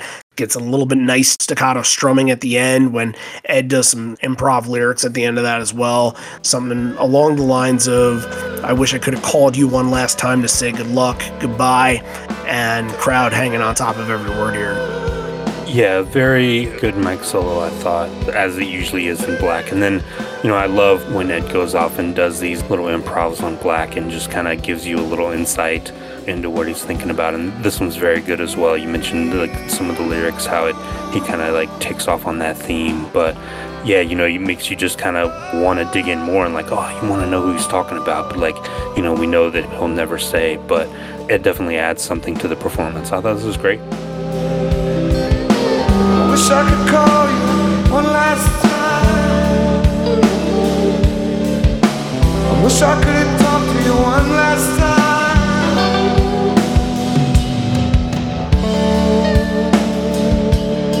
One last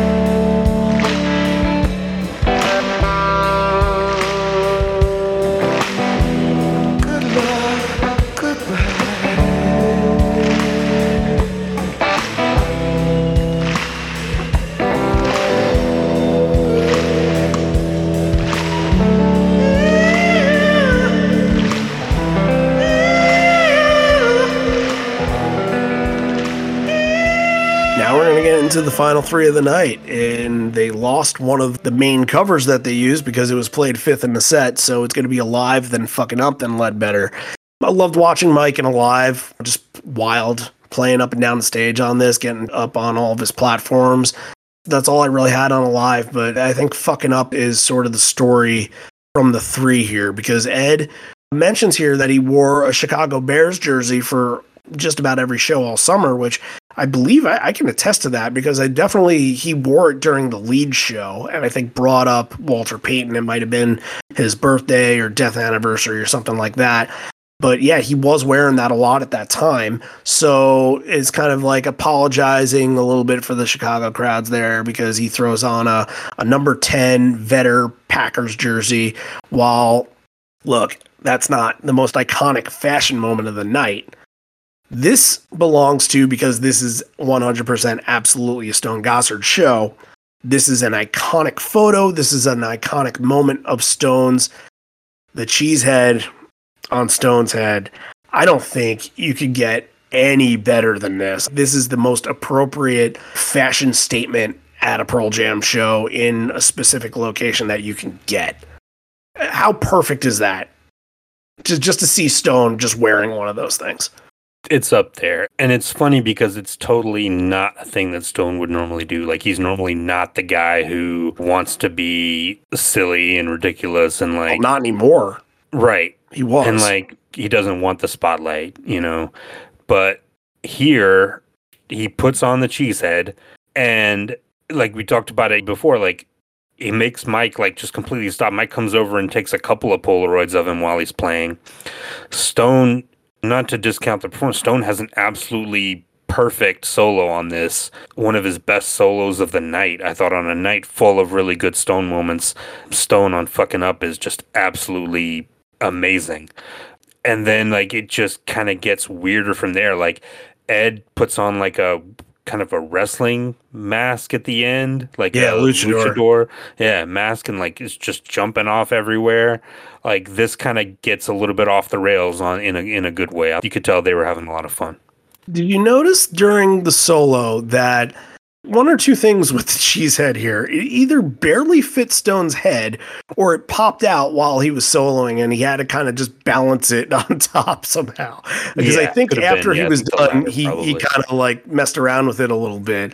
And it says so much. I think that, you know, I did like a ranking of the best fashion of Stone over the years, and, and nothing's ever going to beat Letterman in 96, but I think that this is a close number two. I think that this is the number two best Stone fashion moment out there. Sure. I'll this whole thing is a, a massive party, and remind me what day of the week it is. It's a Monday. They did this on a Monday, and it got this crazy. So Mondays in Milwaukee. more power to them, right? Yep. Yeah. So, of course, they're they're doing a little powwow. He runs through the band, introduces everybody, and says, "You know what? Denver can wait a little bit until we see you again. Great memories of this last tour. Want to thank you for it." Jeff puts on a shirt with Kareem's number on it, and it had something to do with that. And Matt steals Stone's cheesehead somewhere in this too, which was kind of funny to to watch. But Mike is wailing away on both Ledbetter and Star Spangled Banner, and then I think that this kind of I'm going to bring us something up here. The band says goodbye. They bow. Ed says, "This one's on you. Thanks so much." You hear the cheers. And anybody that went to the show can kind of attest to this, I'm sure. But what has been passed down is that at the end, they played hummus as everybody was walking out. We did not hear that on the video, so we don't have proof of that. But I'm gonna guess I heard it from a few different sources before that had happened, but I was all prepared and ready for it and hoping for it, and then no hummus. What gives?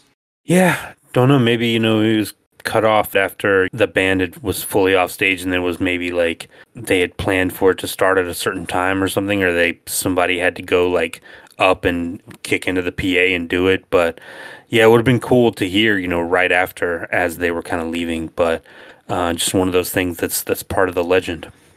Yeah, now we didn't listen to the full bootleg. We just watched it on YouTube. So honestly, I don't know.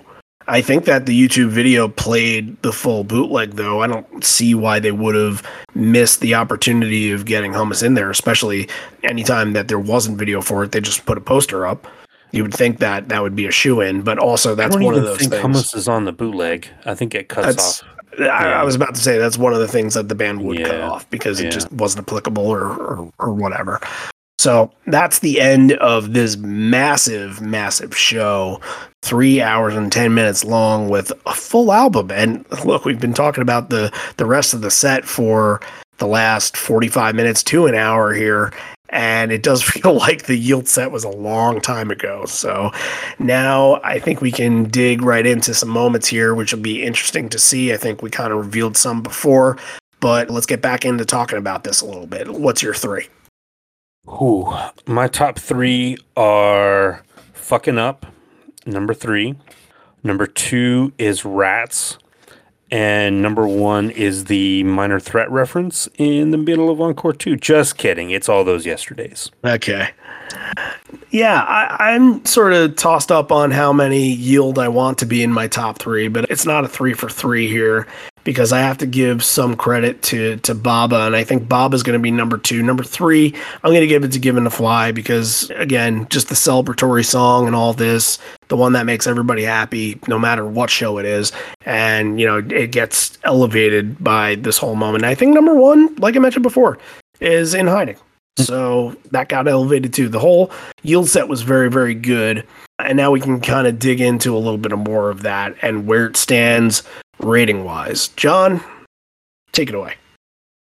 Yeah, you know, I I sometimes, you know, I don't want to fall into the trap of of just kind of giving things an automatic 10 just because they're popular or there for a reason and I I went back and forth on this but but in the end it it is like it's a show that's that's full of great moments the yield thing is very cool it, it's an album that has a lot of ups and downs in in a good way. Not ups and downs in a bad way but ups and downs like takes you on this ride. Like it's a very varied album. It's got a lot of deep cuts a lot of songs that that people love. It's not one of the early ones that people like grew up with. It's one that one of those middle records that you had to kind of like grow into and grow up with. So you had a lot of good moments. But even even besides that the show's got a lot of great moments. Absolutely perfect stone gossard show like we talked about. A lot of great moments up and down. So 10 out of 10 All right. Now it's my turn to kind of give a little bit of a take on it. Yeah, look, I think that Moline was like an automatic 10 once it happened. Like that's the, you know, I don't like to throw out around the instant classic term, but if there was anything that was the that personified instant classic, Moline would be it. And I think that Philadelphia had a little bit of that as well. I think Greenville was was right up there being very very good, but I don't think I ranked that a 10. I definitely didn't rank the binaural show a 10 either. Um I thought the show was great. I thought the show was very very good. I think the yield stuff was great, but I think that it's tough to say that they missed out on some extracurriculars with this because playing the full album is the extracurricular, but it did feel like, I, I guess, kind of going back to the point where you can say about Moline, like there were specific performances that really stand out. Where you can say either that, oh, the crowd was celebrating this, and there were moments of that, but it felt like after the show, there wasn't like the one thing where everybody said, oh, you got to check this out. And honestly, looking back on it, I would say if you got to check anything out from the show, it might be Baba. It might be Baba just because it was such a a unique thing to happen fifth in the set before this uh, set list altering album show took place. I'm yeah, this this is this is tough. I and my heart and mind don't gravitate towards the 10 on this, but it's not like I'm going to be hurting anybody's feelings. It's a nine and a half this is a, a great show that I think because what you said before, like just you have to give it a 10 because it's a 10. I think it just just misses that. And I mean like by a hair. If we had one of those yield songs that had been, you know, pro shot that had been, you know, a Christmas single or something like that that everybody gravitated towards, then I think you'd have your big moment from the yield set. Instead, I think everything was pretty equal in that. You know, I we both had different favorites, but you can ask like 10 more people and they might have different favorites in this as well. So that's where I am at a nine and a half, which is, you know, the worst score that you can give something like this, for right? your for your number one record. That's uh, that's, that's yeah. I, uh, yeah. Well, you know, it's different than the record. And what I will say is that coming into this and my past prior listening to this was that I didn't think that the record being played in this order flowed very well. And I think that whatever I thought when I thought that was wrong, I think it flowed very, very well as, as a live set list, but it just doesn't hit the 10. I'm sorry. I know all album shows really should hit the 10, but this one just slightly, slightly misses. So I'm sorry I ruined your episode, everybody. Send your letters to Randy. All right, let's get into what we're doing next week. A couple weeks ago, we had said that we weren't sure whether we were going to do the Dublin show or whether we were going to do a Boston show. And we ended up doing a Dublin show. Well, next week, we're going to end up doing the Boston show. And this is, I think I, I kind of teed it up wrong back then because I got the wrong date. And I think the date that everybody remembers is the second night in 2006 because that's the show that Leash makes its triumphant return on. But as a matter of fact, the requestee of this show, Joe Iarici, he wanted to do the first night. And I told him, like, don't make it based off of what everybody else likes. Make it based off of what you have the better story on. He's like, yeah, let's do night one. I have a better story off night one. So hmm. that's what we're going to do. A little bit, maybe a little bit misdirection there with, you know, what you guys would have thought would have come out of a Boston show from 2006, but also maybe this one's not on your minds as much. So maybe we can turn you guys on to a brand new bootleg. So excited for the possibility of that as we do every single week. So look, as we mentioned before, we're on Patreon, sign up there, but we're also on all of the podcast platforms. If this is just a one off you, if this is your first show and you're just listening in for the first time, then you can subscribe to us basically anywhere that has their podcast, like Apple, Spotify. And look, if you also like, if you like us, then please feel free to rate us five stars on both of those platforms. And Apple actually has a place where you can comment, leave us a comment, and let us and let other fans know what you think about the podcast. And that will hopefully, the hope is always to, you know, do the word of mouth thing and drive in more listeners. So, yeah, can't thank you guys enough for continuing to support this and continuing to listen in. I know a lot of you loved the episode last week with the birds. Just fantastic stuff, fantastic story, telling uh, about their story and backstage experience in Camden. Which, if you're done with this, then you have another hour to waste on podcast. Go listen to that because that's just it's it's great stuff. If you're interested in that, that's out there. We're getting towards the end of the year, so that means end of the year stuff is gonna start happening. We'll start getting to 2022 stuff at some point. I think that'll be the plan once it comes to December. So if you guys are interested in hearing about what happened, you know, a couple months ago, then uh, that's that's going to be the point. So we're got a couple more episodes until we hit that. We got a whole November slate, and then we're going to really start getting to those. So, all right, that's all I got for today. So I'll leave it here. This may be the end. We're here, but not for much longer. And although we may be parting ways, I miss you already, and I miss you always. I'm going to leave you off with a little bit of dip right here because hummus did not get the respect it deserves. And damn it, it do deserve some respect. So that's where we're going to end it. Thank you all for listening in. An important show. We'll see you all next week.